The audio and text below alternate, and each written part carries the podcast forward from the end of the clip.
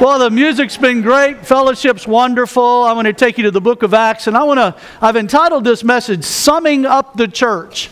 We got a lot of accountants and teachers in our church, and they're accustomed to math problems and math questions, and we find something interesting in the early church. I want to show it to you first. So look with me at Acts chapter number 2 to begin with, and uh, I want you to take a look with me here in Acts 2. At the very end of the chapter, verse 46. So continuing daily with one accord in the temple and breaking bread from house to house, house to house, they ate their food with gladness and simplicity of heart, praising God and having favor with all the people. And the Lord added to the church daily those who should be saved. So he added to the church. Skip over a little bit with me to chapter 5 and look down at verse 14. Chapter 5 and verse 14. And the Bible says, and believers were increasingly what? Added to the Lord, multitudes of both men and women. Now flip over again to chapter 9. Look over there, chapter 9. Most of you remember that chapter 9 records the uh, conversion of Paul when he used to be Saul. And toward uh, the end of the chapter, latter half anyway, verse 31, we find these words. Verse 31 of chapter 9. Then the churches, plural, the churches throughout all Judea, Galilee, and Samaria had peace and were edified. And walking in the fear of the Lord and in the comfort of the Holy Spirit, they were what? Multiplied. In this short period of time, the church, the original church, there was but one in Jerusalem, the church was added to until it became multiplied, and now there are many churches throughout the region. And so God has taken and went from addition to multiplication with us in this text. We think about, I was hesitant to preach on this subject uh, using a math analogy because of the fear so many people have of math. you might be like this one lady. Would you bring her up for us? How I see math word problems. If you have four pencils and I have seven apples, how many pancakes will fit on the roof? the answer is purple because aliens don't wear hats. Some of you may. I love this one. I think this was either my paper growing up or Brother Mac's paper. I don't know. But to change centimeters to meters, you take out city.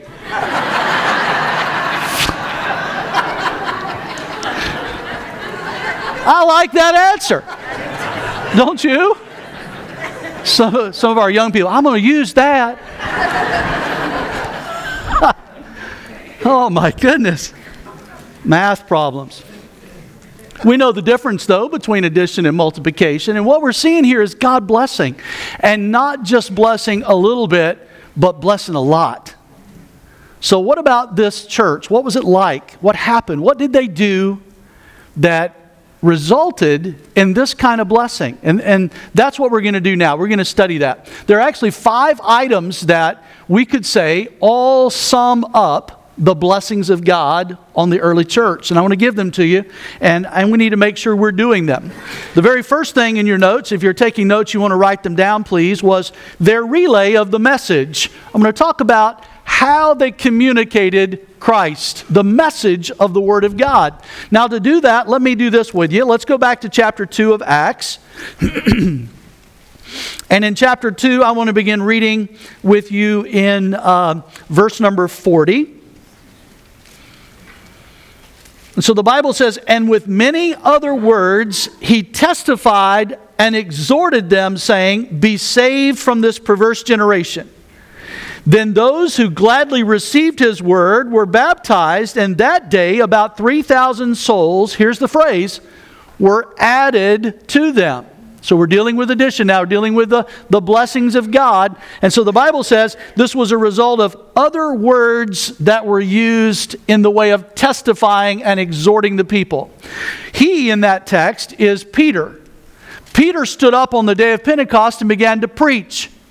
And not to read the entire thing to you, but just to kind of hit some of the highlights. It's interesting if you go back to verse 16 of the same chapter, you find that Peter mentions, but this is what was spoken by the prophet Joel. And he goes into an explanation and he quotes from Joel. Right after that, in verse 22, he says, Men of Israel, hear these words Jesus of Nazareth. And he goes into an explanation of who Jesus is. And then right after that, he goes into what David said, the psalmist, and, and how he also was uh, letting people know about the hope of the Messiah. So here's what I want to get across to you the message that is being conveyed is the message of salvation through Jesus Christ. I was thinking earlier, you know, if you went to a car dealership and you went in there and you sat down and they were talking with you and they introduced you to this great looking vehicle and you went over and sat in it. They began to talk to you about it and they would say things to you like, it has all kinds of bells and whistles. It's got the power windows, got the sunroof, retractable this and that, navigation system. I mean, it's got the seats that heat up, and the, uh, they got all this stuff that it's just unbelievable. And you say, well, how much gas mileage? Well, it doesn't actually have an engine.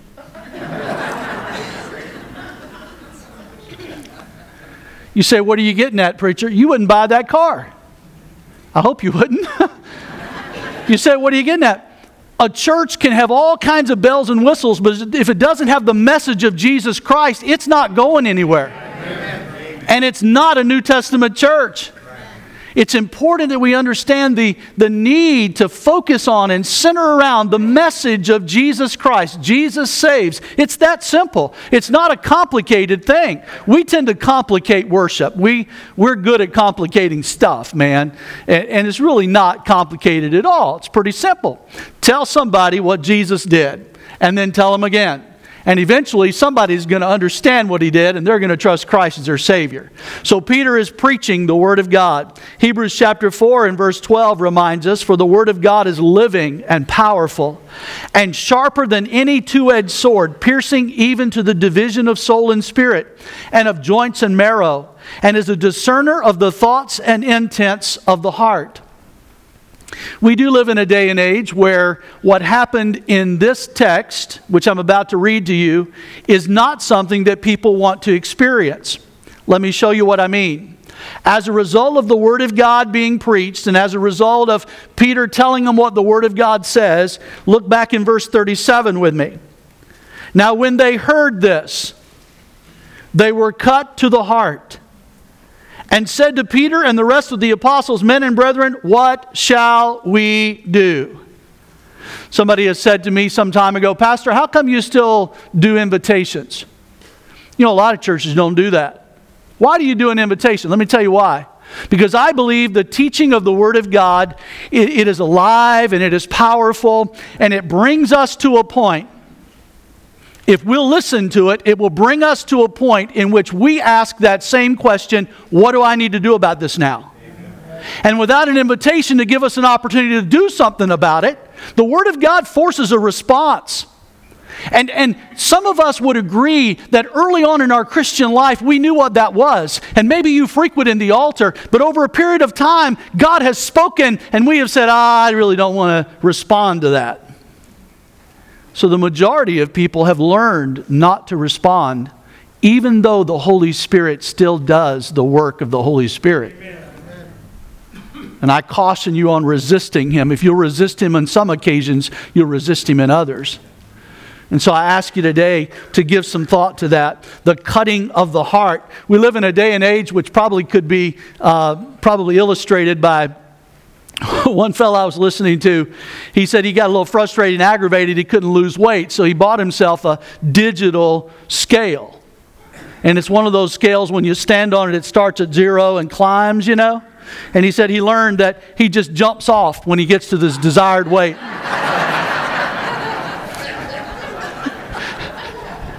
Today I went away X amount, so, oh, that's me. I've done it. Can you imagine that? And it's almost like, you know, I'm going to keep looking for uh, a church that, that maybe the Word of God uh, isn't, as, isn't as convicting or as, as uh, powerful or potent because I don't really want to hear that I need some work.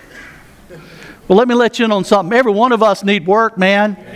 There's none of us that don't need some kind of sharpening and carving to be more like Jesus. Every one of us, uh, every one of us needs it. They relayed the message. And then I, I think it's interesting, number two, we're going to call it their reception of the Messiah. Those who heard the word responded by receiving Jesus as their Savior. Now, this is an interesting text, and it is often misunderstood. And if you allow me, I'd like to read it to you and elaborate a little bit on it. It says down in verse 41 Then those who gladly received his word were baptized, and that day about 3,000 souls were added to them. Now, I will admit that this appears to indicate baptism is essential for salvation. You don't need to amen that because it's not correct doctrine. But it is what it appears. It does appear that way. Now, there's a rule of thumb, if you will use it, you will be wise, and that is you interpret the unclear by the clear. You compare Scripture to Scripture.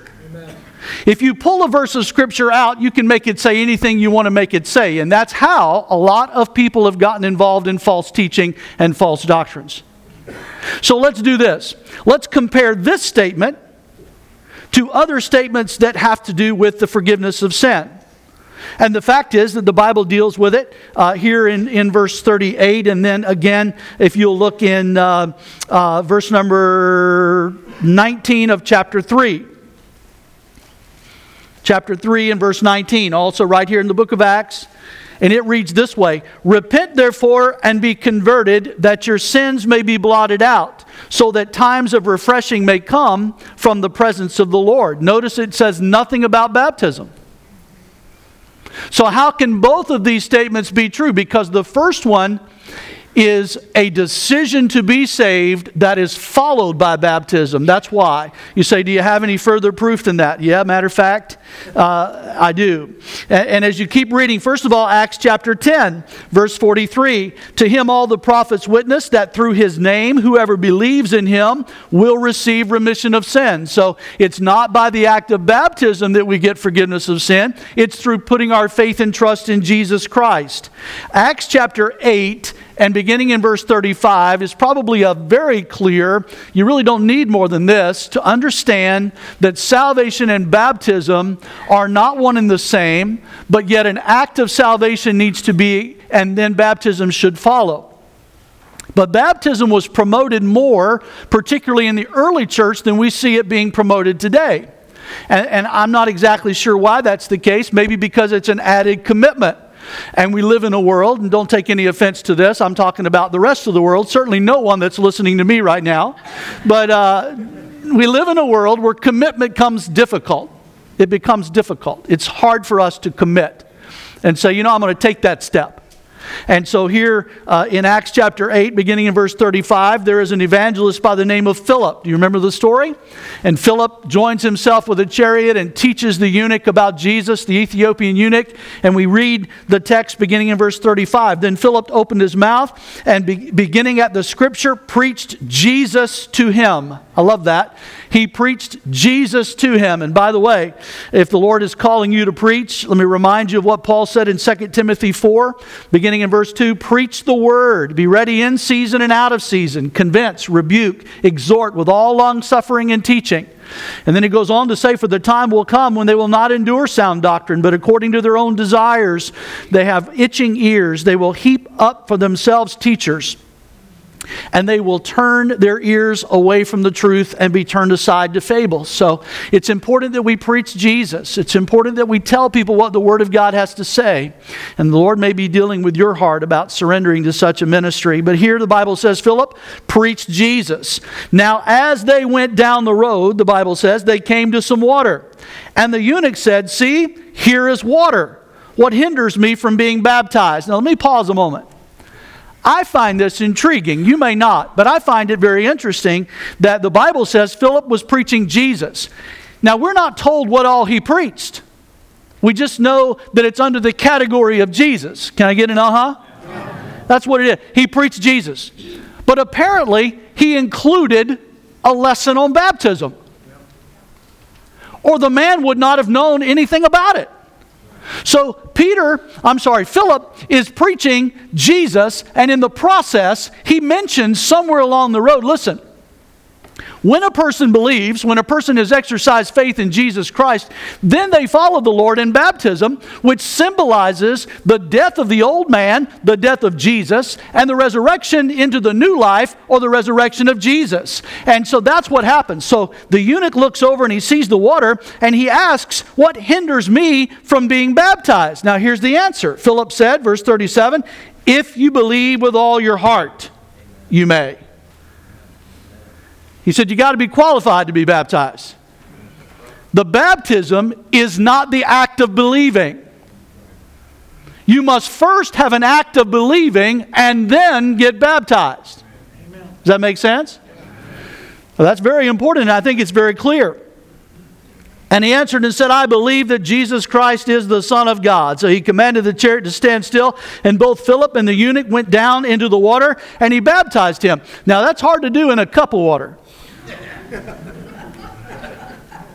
Amen? I'm just saying.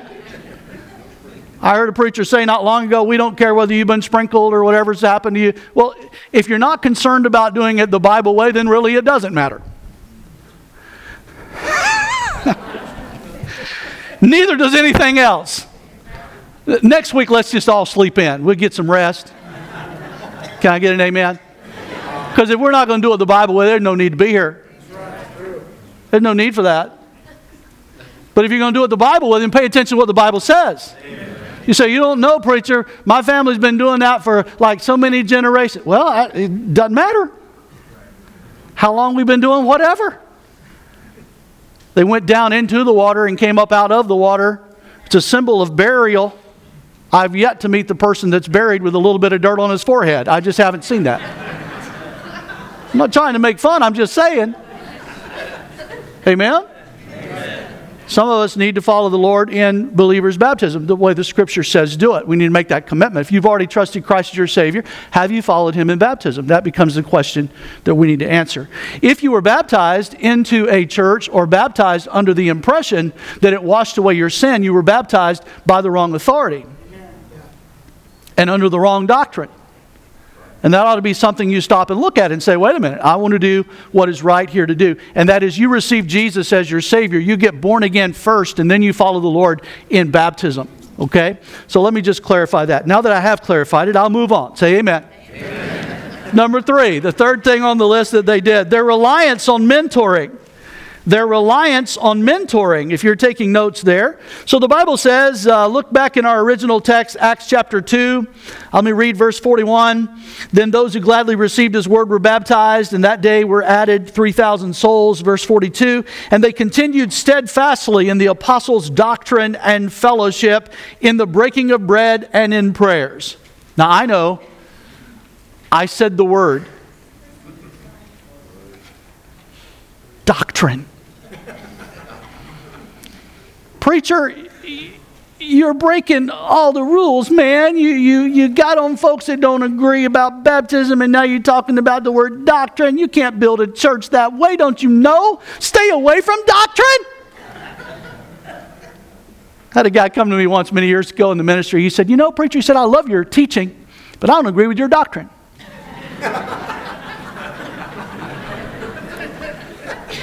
I said, Sir, I want to say this kindly, but do you know what the word doctrine means? I said, It means teaching. So you love my teaching, but you don't, you don't agree with my teaching. You don't agree, you don't like it. What are you saying, man? You got to know what you believe. You know what I love about our young people? Can I talk to you for a minute, young people? I, I love this about the up and coming generation. I really do. I love this.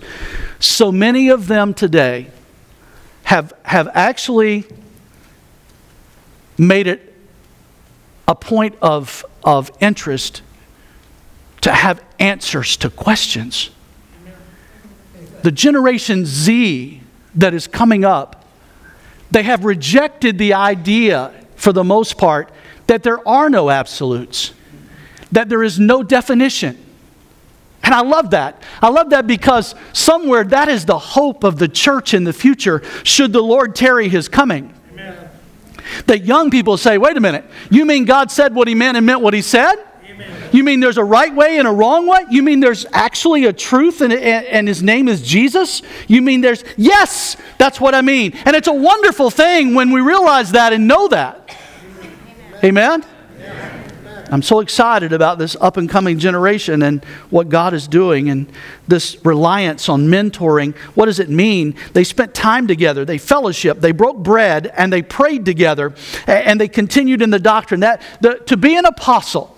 I want you to follow me now because some of you have friends that are apostles. We've had them come to our church. Every now and then somebody will meet me and they'll say, "I'm apostle so and so." And I don't I don't I don't treat them poorly. I'm actually in awe because to be an apostle, you have to have witnessed the resurrection of Jesus. You had to have witnessed the resurrected Savior. And so that's incredible.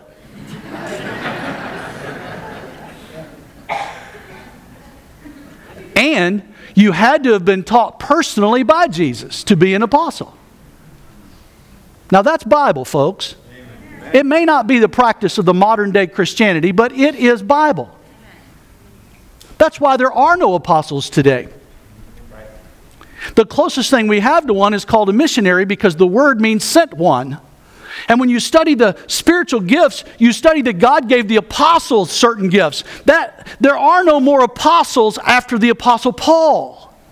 You say, what are you getting at? These were people who had listened to Jesus. They sat at his feet. They were taught by Jesus. And they're the ones now that are teaching the early church. It's important that we carry on the truth of the Word of God. And they sat down with each other and they fellowshipped and they broke bread and they prayed together. I began to look at this and I thought, this is all about mentoring. That's what this is mentoring. How did you learn to pray? Was it not listening to somebody else pray? How did you learn answers to your questions? Somewhere along the road, if you, if you are at a place in your life where you call yourself and believe that you're spiritually mature, it is because you sat with somebody and you learned. It is because you asked questions and you got answers. It is because you figured things out and you asked somebody else who had figured things out. So there was a built in mentoring. They didn't have the 18 week discipleship course called Directions. They just sat down over a bowl of olive oil and bread. Amen. Notice I didn't say broccoli and cheese. I'm just saying. and have got rid of sin, is what they did. There was a reliance on mentoring Titus chapter 2 reads this way uh, It says, But as for you, speak the things which are proper for sound doctrine, that the older men may be sober, reverent, temperate, sound in faith, in love, in patience. The older women likewise, that they may be reverent in behavior, not slanderers, not given to much wine, teachers of good things, that they may admonish the young women to love their husbands, to love their children, to be discreet, chaste, homemakers, good, obedient to their own husbands. Notice this phrase, please, that the word of God may not be blasphemed. Now, let me pause. Because the way you live, mom and dad,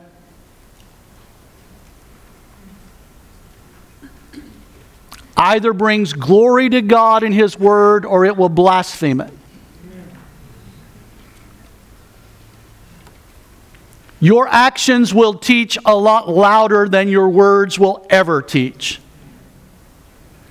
And if there are things you are doing and things you are saying and, and you're living a life that you know isn't right, then get it right. At least go to your children and say, Daddy is working on it, Mama is working on it, and together we can pray and together we can grow. But this whole idea of being something somewhere else different than what you are in front of God needs to be done away with.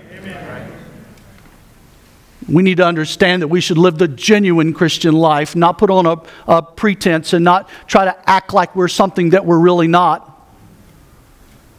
Mentoring involves a genuineness and an honesty about who we are and what we're doing. Be real. Can I get an amen? amen? Be real. Now, that might mean admitting that you got some things that are wrong. Well, hello. Don't we? It's important.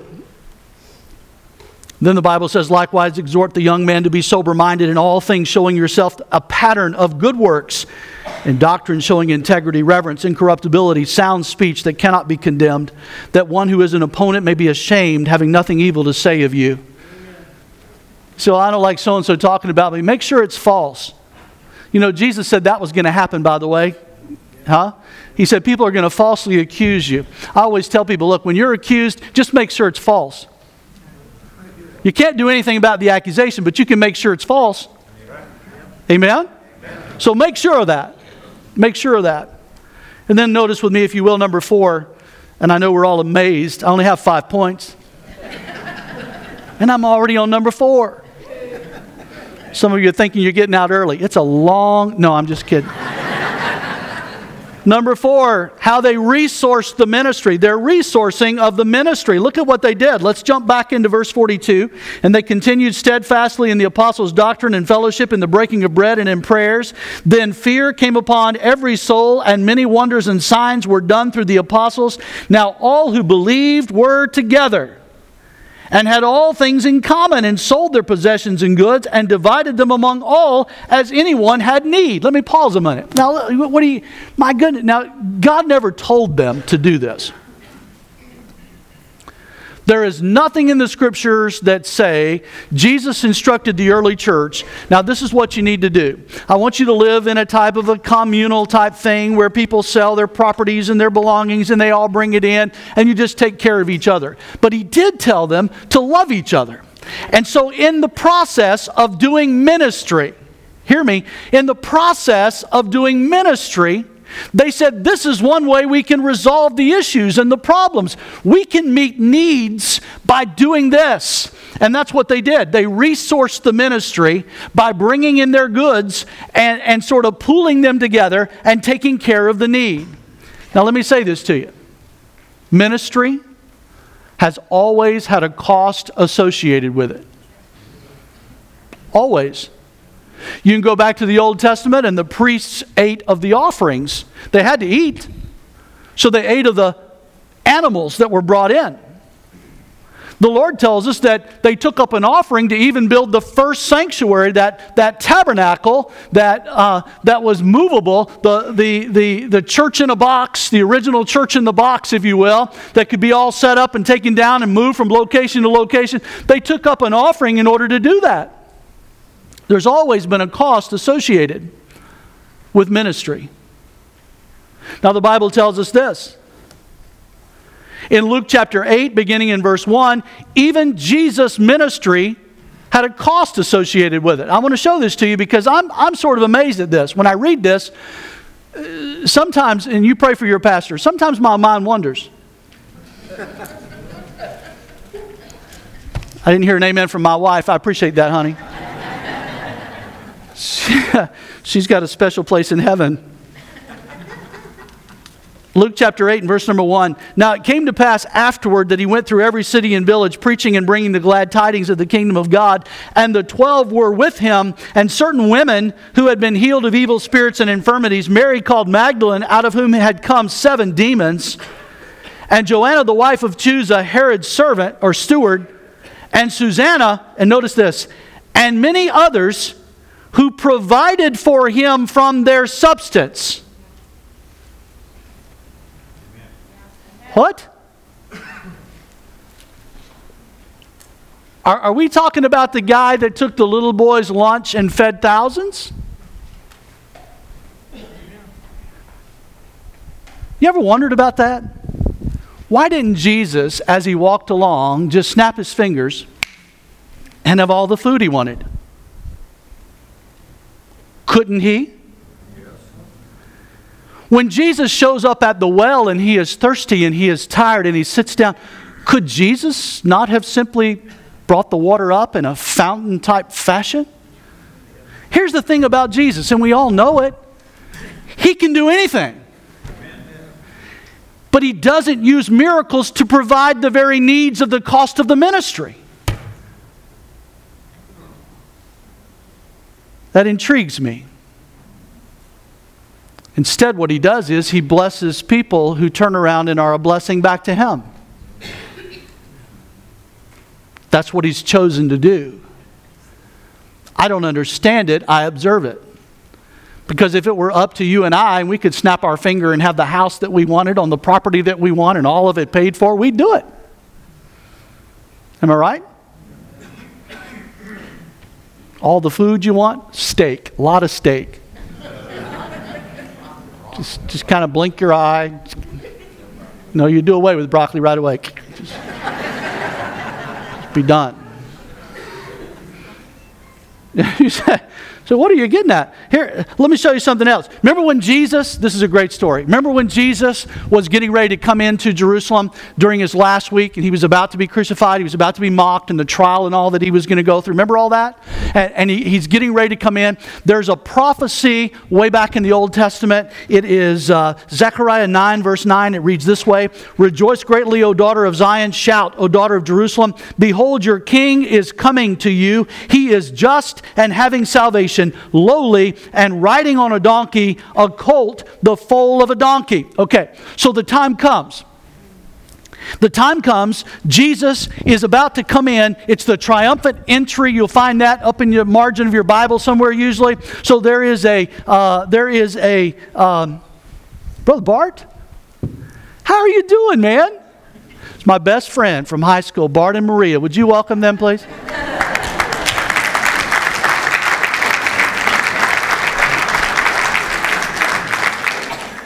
Wow. Good. I told you my mind does that. It just goes. Good to see you, man. Wow. All right. Hope he gets saved today. He's no. I'm just kidding. we grew up together. It's so good to have Bart. I've lost my train of thought. Oh, here we are. the time has come. The time has come. Jesus is about to go into Jerusalem, but the prophecy has already dictated what has to be done. Now, if it were you and I, and some of us like to think way ahead, others of us are day by day. Wouldn't he have purchased the donkey well in advance? Wouldn't he have thought about this event?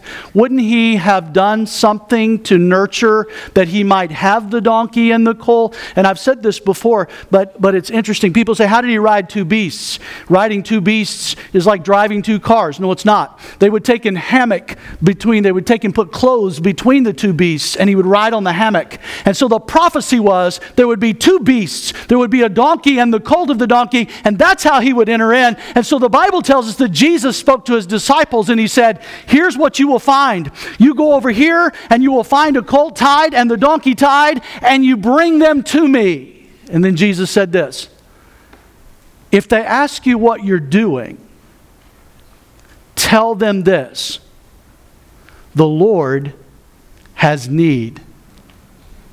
And they will let them go. Now that's recorded for us in Matthew 21, verse 3. And if anyone say anything to you, you shall say, The Lord has need of them, and immediately he will send them. What? I, I thought Jesus could do anything. Couldn't he take that palm tree over there and snap his finger and it become a donkey? Yeah. But he used what he gave to someone else. And you know what happened? You know the story, don't you? They let them go. They gave them because the Lord had need. We don't often think of our Savior as being a God in need. Now, we see ourselves as being in need.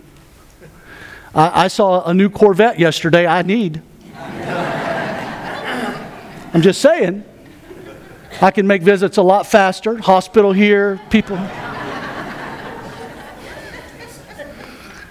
I'm just kidding you. But what I am saying is sometimes we think we have the need when in fact the Lord says, wait a minute.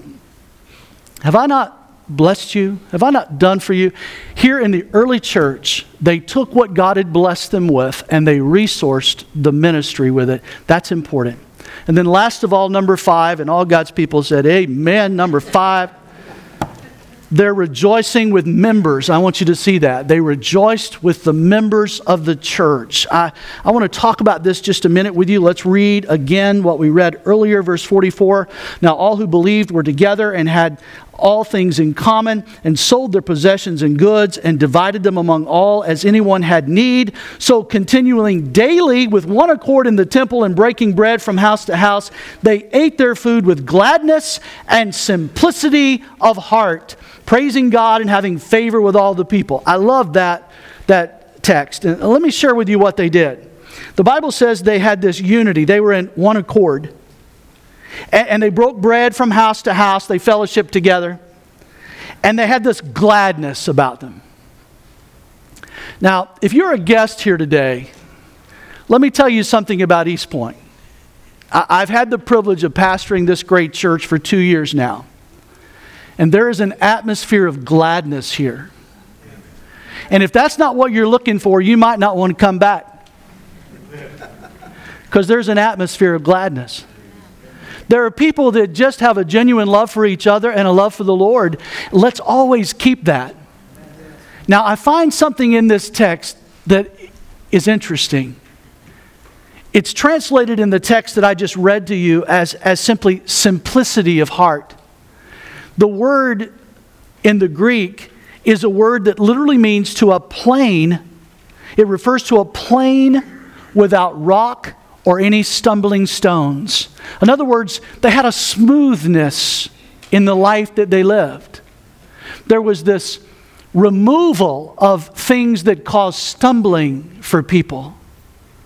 This morning in the ABF, our Adult Bible Fellowship class, we talked a little bit about the building of the wall around Jerusalem by Nehemiah.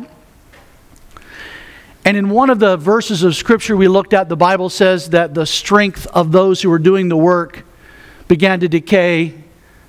They began weak because there was so much rubbish in the way.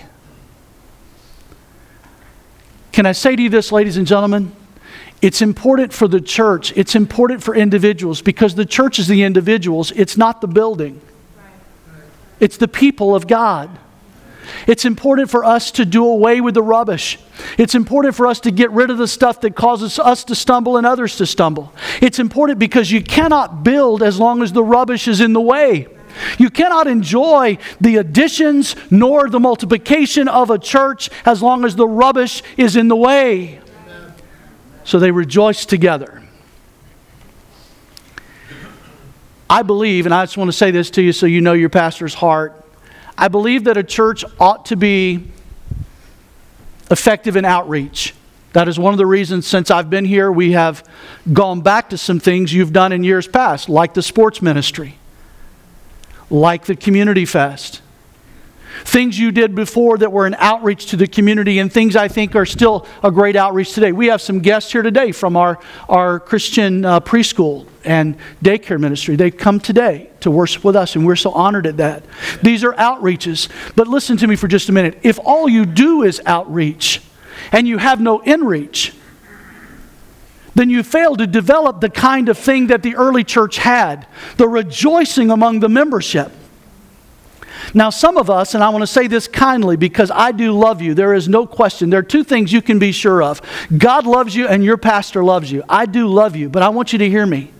Some of you have intentionally been aloof, some of you have intentionally been recluse. And you have intentionally not put yourself in the environment of knowing the rest of your family. And I'm going to say to you what happens is like if you went home today and your family tried to gather at a table and you had people all gather around and you served a meal, but you said to those in your family, you said, hey, uh, listen, I don't want you to eat right now. Uh, as a matter of fact, I'd appreciate it if you just went somewhere else in the room and, and you were real quiet because we're inviting the neighbors over. We've invited everybody down the street to come. And we want them to feel welcome.